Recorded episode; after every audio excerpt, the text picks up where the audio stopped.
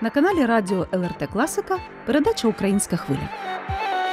У студії Олег і Олена Головатенки. Вітаємо вас, друзі! –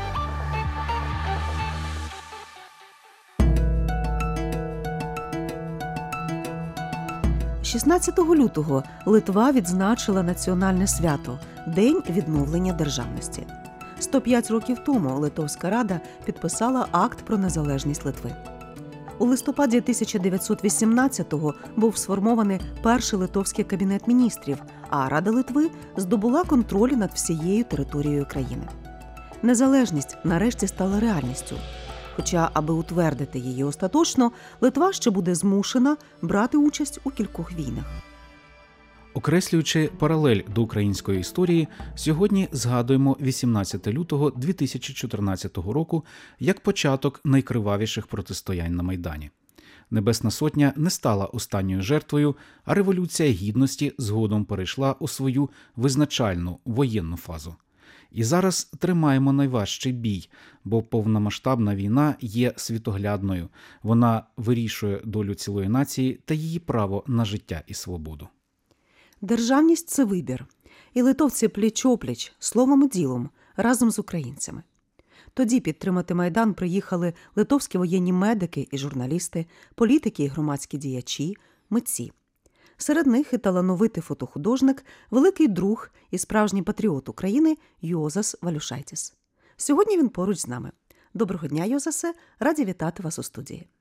Доброго дня. Йозасе, все-таки, що, на вашу думку, спонукало і спонукає литовців допомагати Україні? Звісно, ті самі прямі переживання окупації, втрачення незалежності у 39-40 роках і пам'ять 91-го року, 13 січня. Звісно, і наші лісові брати, і українське УПА вони мали спільні зв'язки, і ця боротьба за свободу і незалежність просто є в крові нашої.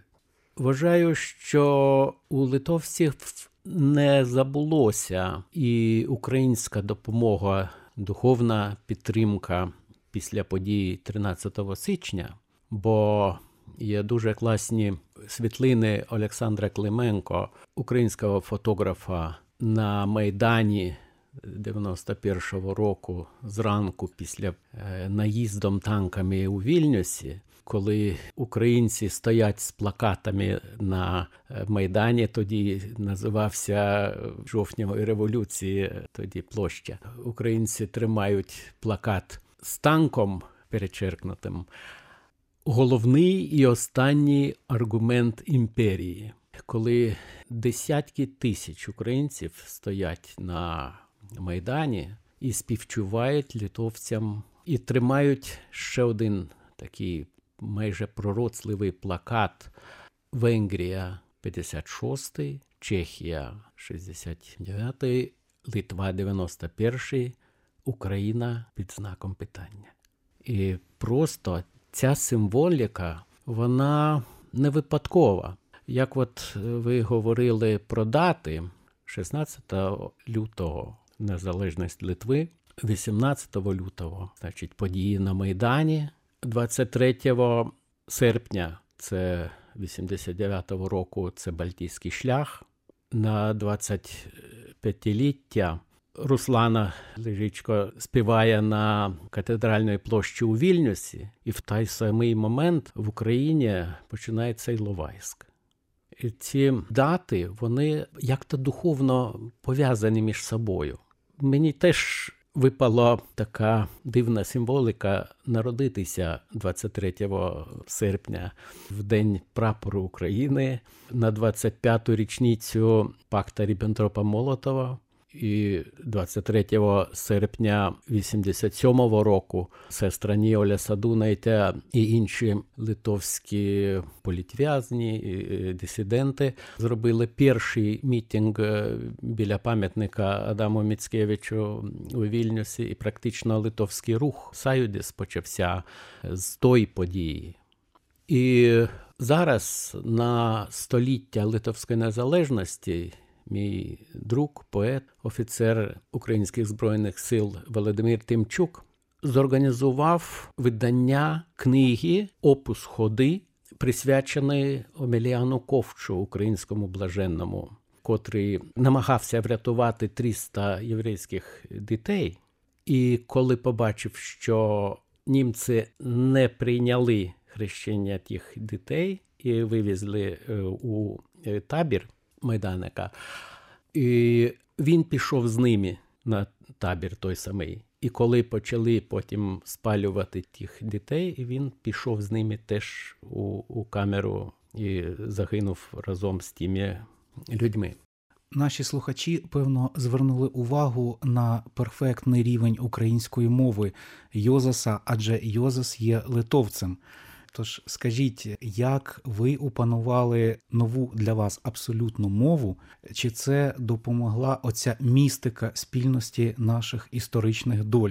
Знаєте, коли зустрічаєш е, справжніх патріотів, то думаєш, ну не можна поважно відноситися до людей, які так дорожуть своєю історією. Так, е, бо історія в першу чергу це мова. На мові всі поняття передається зовсім з іншою глибиною.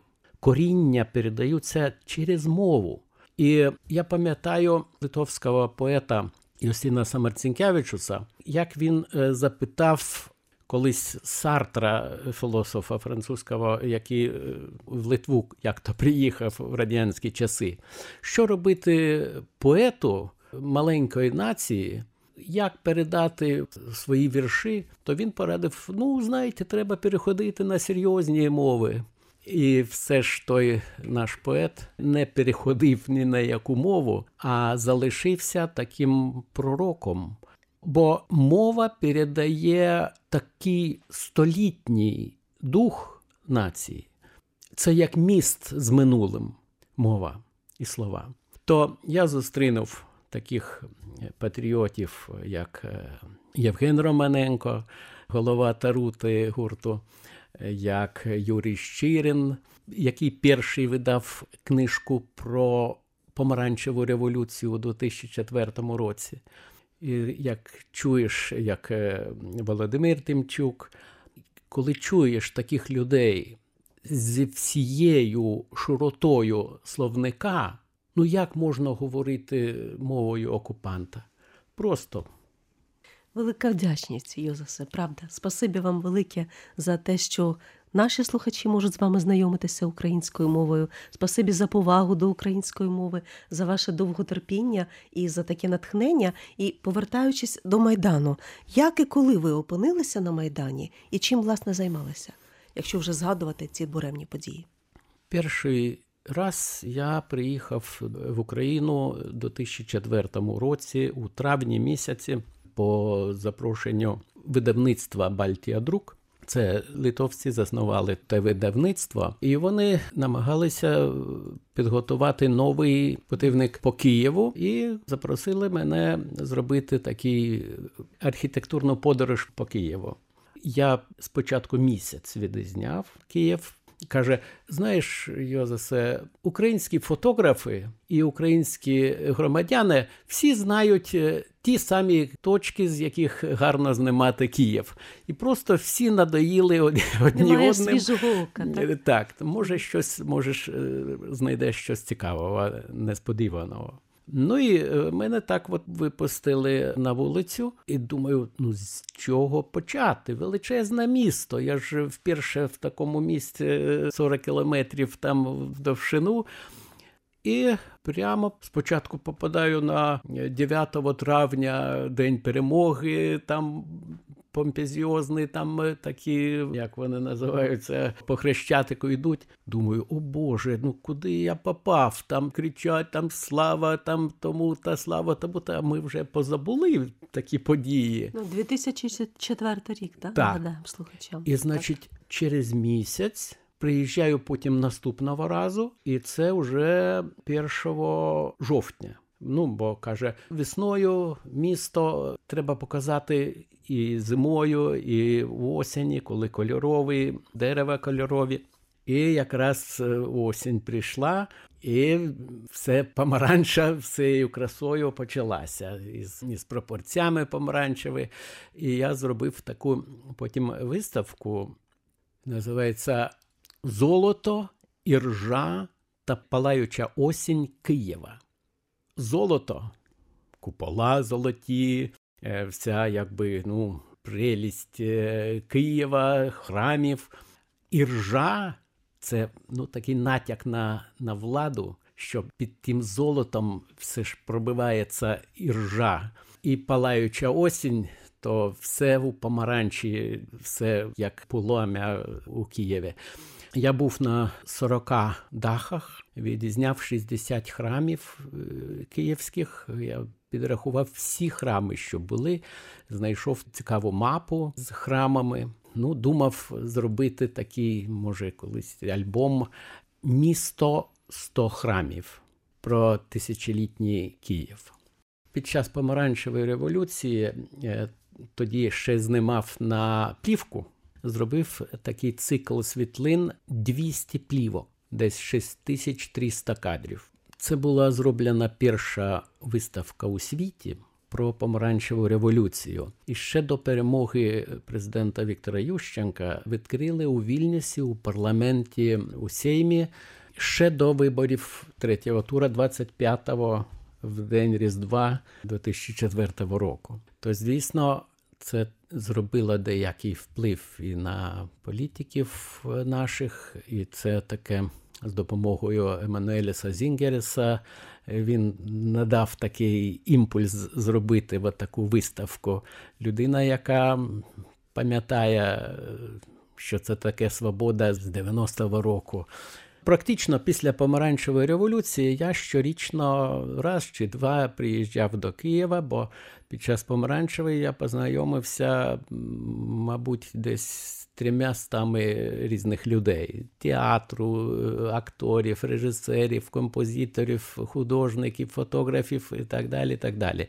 То ну просто душа моя там залишилася в Україні. А після революції повертаюся до Литви. Ну, якийсь пруд, не розумію, з лягушками там займаються інтригами, якимись там. Ну я був так здивований, як можна спокійно так ну займатися ерундою, коли от таке поруч у сусідів відбувається, таке почуття свободи, то я не міг заспокоїтися, не знаю, декілька років. Е, ну і потім почався 13-й рік. Е, сижу біля комп'ютера, дивлюся пряму трансляцію з Майдану. Бо мій друг і кум е, Євген Романенко тоді був із сином на Майдані. І почалося вночі те побиття людей. Ну і е, дивлюся о четвертої ночі е, ті події. І дзвонять о п'ятій ранку другий мій друг Петро Олер. Каже: Йозесе, я їду в Україну зараз. Може, поїдемо разом? Ну, п'ятий ранку треба вирішити за 15 хвилин. Їдемо, кажу. Ну і що, сіли в машину, і 1 грудня, вже в день, ми були на Майдані. Ну і звісно, по дорозі зробив такий переклад на українську мову звертання 81 політв'язня з 15 країн які за добу зорганізувались з Литви, Білорусі, Грузії, Вірменії, України, Росії, Англії, Німеччини, Ізраїлю, і таке звертання до керівництва європейських країн. Що всі вони протестують проти от такого зверського ставлення до своїх громадян. І потім е, перечитав на, здається, ICTV телебачення, от те, те звертання із е, тими підписами. Ну і потім теж е, отримав литовський прапор від литовського посла Петра Савитякунаса. І це ну, так сталося, що був першим закордонним прапором на сцені Майдану. То Євген Нищук повісив той прапор на сцені. Ну і е, казав таку промову українською від Літви, таку подяку. Там стояла така залізна ялинка Януковичем підготовлена, але люди. Роздягли ту ялинку і повісили повстанські всіякі транспаранти на нею. То я подякував за роздягнення йолки. Януковича улюблене слово було. То це було 1-5 грудня. А потім приїхало гурти литовські, скіле та інші і журналісти приїжджали вже. Ну і слідкували за подіями у ефірі. Наступного разу приїхали з Тетяною Наркявиченя, яка зараз практично відкрила фабрику окопних свічок в Каунасі.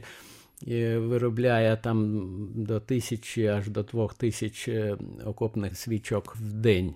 Позавчора відвезли ще 6 тисяч свічок на фронт. То от з нею 26-7 січня були дві доби, і потім, от після розстрілу Небесної Сотні, наступного дня знову з нею поїхали на Майдан і попали прямо на похорони Михайла Жизнєвського, білоруса, який теж загинув там.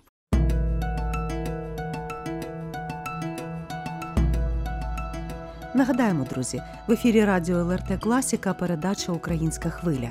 Сьогодні разом з гостем нашої студії, фотохудожником Йосисом Валюшайцісом, згадуємо події Революції Гідності.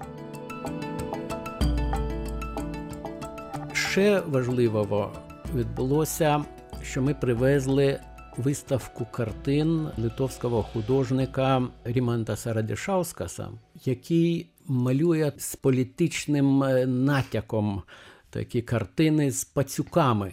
Ну, це такий символ влади, яка деградує. Ну і той цикл юстиція, два міри. Українцям були дуже зрозумілі ті картини. То приходимо з Тетяною з тими надрукованими на тентах, щоб ну, зимою в снігу можна виставляти такі картини. Приходимо на Майдан, думаємо, куди їх виставити? Ну там ж намети, всяке сніг іде. І дивимось, стоїть водомет, відібраний від беркутівців хлопцями. О, бачимо, прямо виставочний зал. 8 метрів в довжину, 2,5 у висоту, там майже 3 метри в ширину. Такий от залізний вагон такий.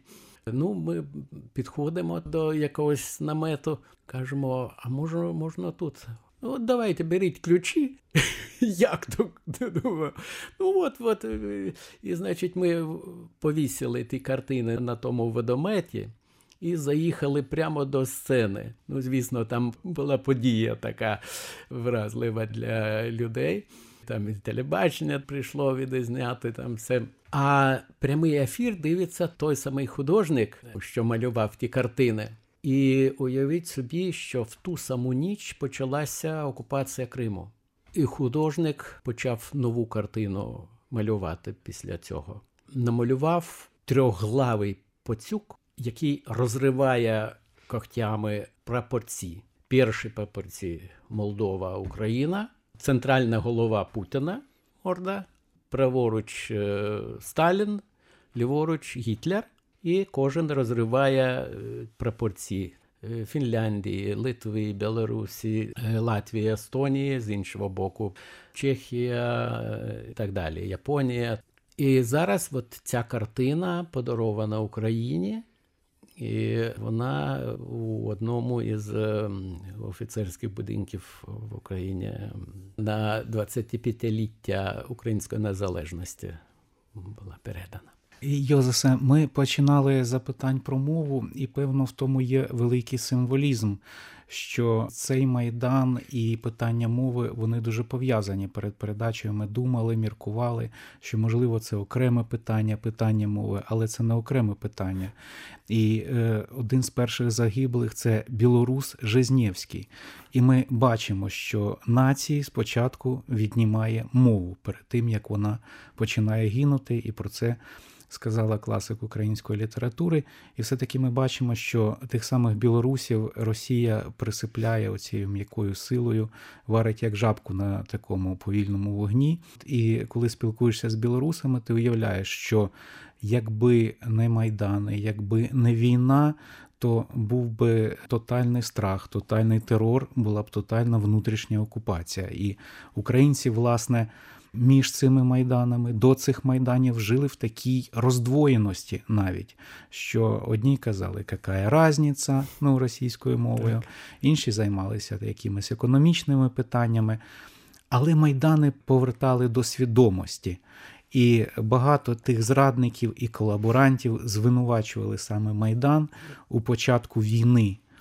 У початку війни. І коли ми приїхали в Литву, ти ходиш в оцих образах. А що ж їх спонукає? Що ж їх е, спонукає на вбивство, на мародерство, на зґвалтування?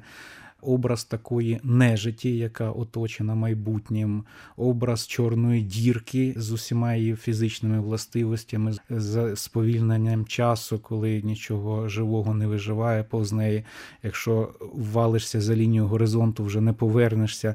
Вчора читав статтю про образ антиматерії, антисвіту, виверненого на виворіт, коли антиматерія споєднується з матерією, виходить вибух, такі сильні вибухи. То якою є ваша візія перемоги після цих майданів? Можливо, це дуже таке філософське питання, і на нього коротко не можна відповісти, але все-таки хотілося б таке питання вам поставити, як такій глибокій людині. Дуже цікаво от, е, поставили от, питання. Бо коли є мова, коли є словник, значить є духовна потужність. Бо знаємо історію Вавилона. Якби будували величезну башту, яка повинна була поєднувати, піднятися до небес, і якби ціль величезна, і все завершилось тим, що були розмішані словник. Ті самі слова почали означати зовсім інші речі. І от ідеології мають в себе той яд, е, який тим самим словам дають інші значення. І одної людини любов означає любов, а іншої ненависть. От як зараз священники благословляють е, ракети, і вони просто за святу віру йдуть вбивати. І це називається захистом.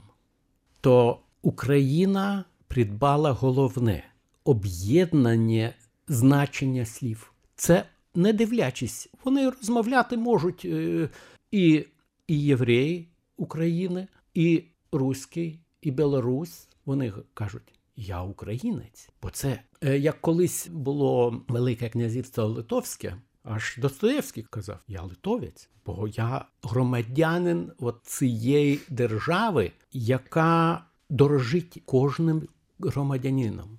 І штучно видумане питання мови, я все ж е, захоплююся українцями, що вони вміють отак приймати всіх, приймати всіх, цінувати свою мову, але і вшанувати іншомовного, і вон терплячі, терплячі.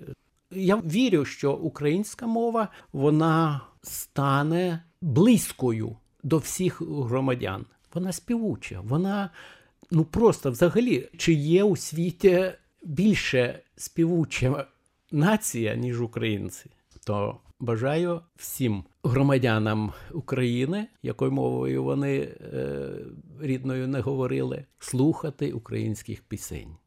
Революція гідності вона не закінчилась і зараз триває. І вже ми бачимо іншу фазу це фаза повномасштабної війни. Росії і України, власне, абсолютно цивілізаційна війна, тобто за те, бути Україні чи не бути як самостійною державою, власне, всі ці події довели світові те, що українці готові віддавати життя за свою свободу. Не завершений ні перший майдан, ні завершений ні другий майдан. Ворог той самий. Що би ви, як людина, яка пройшла два українських майдани, яка зараз є активним патріотом і активним учасником нашої спільної історії могли би побажати українцям в цей час? Єдність, єдність і ще раз єдність. Бо як повстання, ну, практично три повстання Великого князівства Литовського 795, 831 і 863 років, воно об'єднувало і поляків, і литовців, і білорусів. А що цікаво, і не так давно, декільканадцять років тому, побачив неймовірну картину польського художника Хельмонського, називається Молитва перед битвою, якраз по 1863 е, повстання.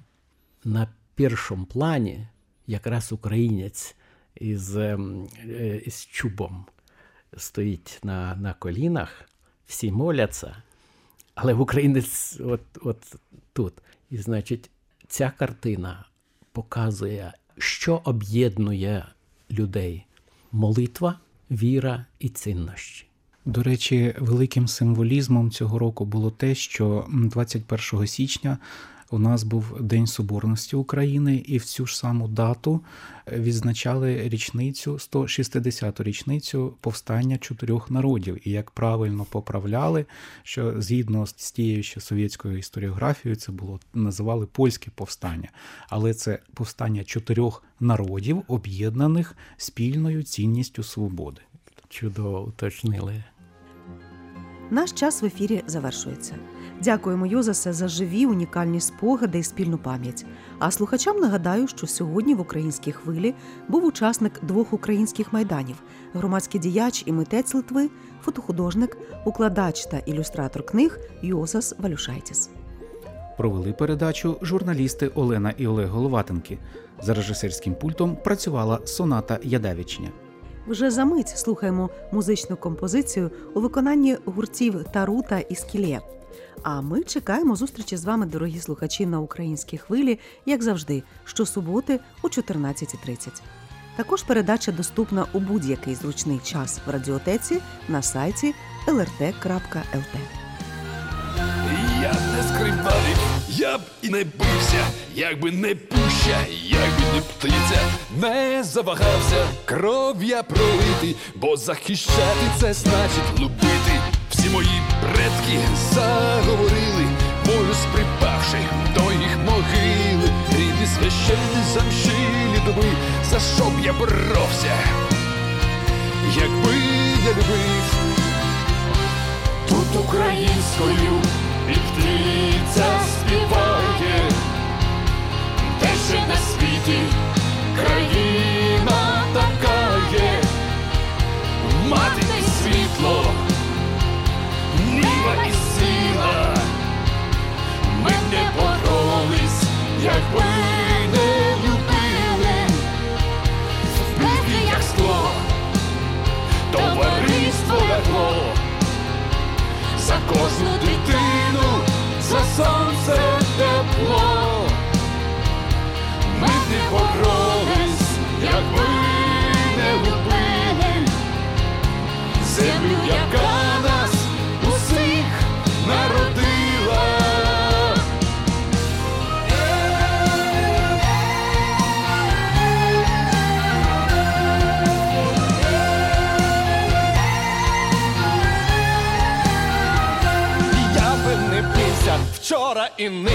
якби не ранки в моїй Україні, якби не Дніпро і великі святі, якби не сади, жита золоті, матері пісня, голос, що сниться, скрип журавля, коло криниці, рідне, єдине кохане лице, за що мені вмерти, якщо не за це. Тут українською птиця співає, де ще на світі країна така.